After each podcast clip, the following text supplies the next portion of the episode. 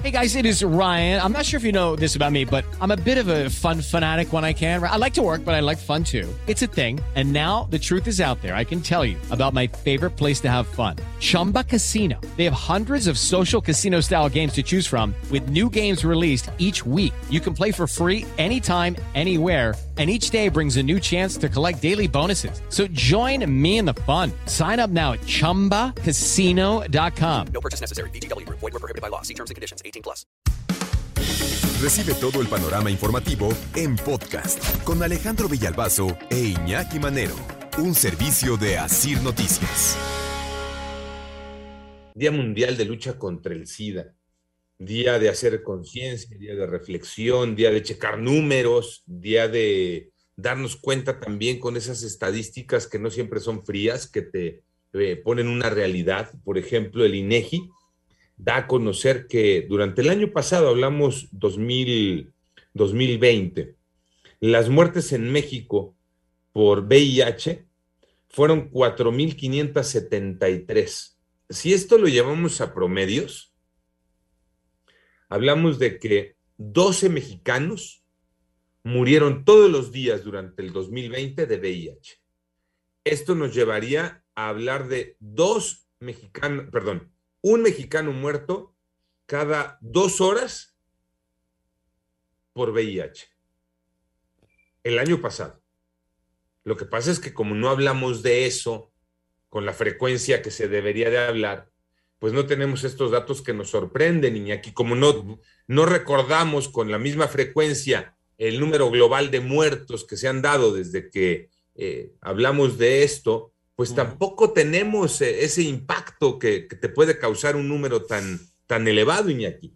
Fíjate, desde el, em, desde el inicio de la pandemia, desde que fue registrada oficialmente la pandemia, han muerto más o menos una media, porque tampoco hay registro, hay subregistros también por países muy pobres que a lo mejor la gente se muere y no lo ponen como, como VIH, pero de acuerdo con ONUCIDA, 36.3 millones, o sea, entre 27.2 millones y 47.8 millones, ahí vamos un término medio, 36.3, han fallecido por el, síndrome de inmunodeficiencia adquirida. ¿Se les complicó? Y hablábamos de si eres disciplinado, si recibes los, eh, el cóctel de antirretrovirales, eh, puedes tener una gran calidad de vida y hay ejemplos en el mundo del deporte, Tocayo. Sí, efectivamente, Tocayo Iñaki, uno de los más sonados, el jugador de básquetbol de la NBA de los Lakers de Los Ángeles, el Magic Johnson. Él se contagió a los 32 años de edad y precisamente ahora en noviembre acaba de cumplir 30 años conviviendo con el virus. Y es un claro ejemplo de lo que ustedes dicen, ¿no? sobre todo la disciplina de llevar a la pie de la letra todo lo que tiene que hacer, todo lo indicado por los doctores con este cóctel, porque además en su momento él reconoció y dijo, lo más preocupante y el miedo que yo tengo es llevar el contagio a casa, el virus, porque él eh, obviamente fue muy famoso también eh, por su vida nocturna y llegó a reconocer que se había acostado con más de mil mujeres, ¿no? Y ese en su momento fue un golpe durísimo para el deporte mundial, pero sobre todo para la liga, para la NBA. Eh, muchos dicen incluso comparado muchos años después con la muerte de Kobe Bryant.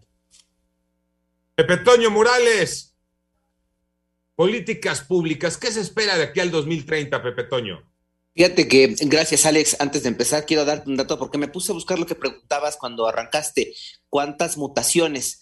No hay un dato preciso, fíjate que no hay un dato preciso. Lo que encontré, y esto está publicado en una revista de acceso público que se llama Plus Medicine, dice que, fíjate, para 2015, después de tantos años, para 2015 se sabía, además de varias, de cuatro que destacaban, de cuatro en particular, y gracias a esas cuatro mutaciones, al menos, era tan complicado poder encontrar precisamente una vacuna, pero las cosas podrían cambiar, Alex. Fíjate que el objetivo es erradicar precisamente la transmisión del VIH para el 2030. Voy a compartir con ustedes algunos datos que son el reflejo de lo que ha sucedido con este padecimiento que es el virus de la inmunodeficiencia humana. Por ejemplo, Alex Iñaki, que cumple 40 años, ya lo dijeron ustedes, y que en todo este tiempo ha llevado a la muerte datos más, datos menos, ustedes lo, lo, platicaban, 35 millones de personas en todo el mundo y por eso precisamente es que los esfuerzos de las Naciones Unidas, la ONU, están encaminados a erradicar su transmisión para el año 2030. Esto es más o menos en nueve años. La pregunta es, ¿cómo, Alex? Como en otras partes del mundo, en México eh, se estaban llevando a cabo estudios, pero la pandemia de coronavirus, de COVID-19, los retrasó y ahora es momento de retomar todo ese trabajo. Hay un académico en la Facultad de Medicina de la Universidad Nacional Autónoma de México, precisamente, que ha dedicado los últimos 30 años de su vida a la investigación del VIH y ahora a propósito del Día eh, Mundial de la Lucha contra el SIDA, que se conmemora cada primero de diciembre, habla de lo que ha sucedido con ese padecimiento en México. Escuchémoslo. Tenemos ahorita registrados poquito más de 320 mil casos de VIH en, nuestro país. De esos, casi 200 mil están vivos, 100 mil ya desafortunadamente fallecieron, pero esto ha sido lo acumulado. En 2020 tuvimos poquito más de 9 mil casos nuevos y lo que va del 2021 tenemos alrededor de 6.500 casos. ¿De qué se tratan los trabajos de investigación? ¿Con qué se cuenta de manera sólida, Alex Iñaki? Todo parece indicar, eh, amigos del auditorio, que de lo que estamos hablando es de una vacuna que podría cambiar el rumbo de esa pandemia que llegó para quedarse hace 40 años. La vacuna va en fase 3 y aunque hablar de fase 3 es un tema de la investigación medio técnico, bueno, todo parece indicar que ya con lo del coronavirus estamos un poquito más eh, familiarizados con saber qué es fase 3. Vamos a escuchar porque habla el integrante del Departamento de Enfermedades Emergentes y Urgencias del Instituto de Diagnóstico y Referencia Epidemiológicos. Lo conocemos como el INDRE. Se llama Roberto Vázquez Campuzano.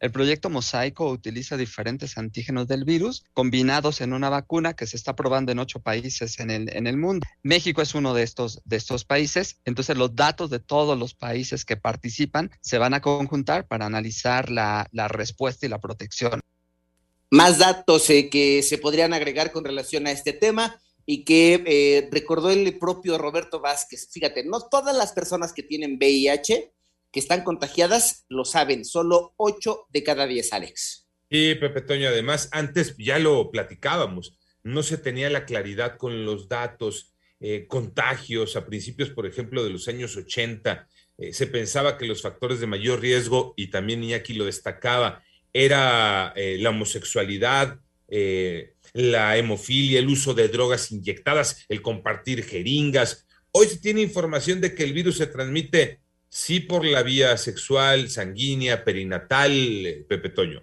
Aquí la cuestión, Alex, es que no es la única ocasión en que hay un prospecto de vacuna que se encuentra en fase 3. Lo mismo sucedió en 2009, pero el medicamento no funcionó. Y estos ensayos de fase 3 tienen que desarrollarse durante por lo menos dos o tres años para ver si hay algún efecto sobre la población.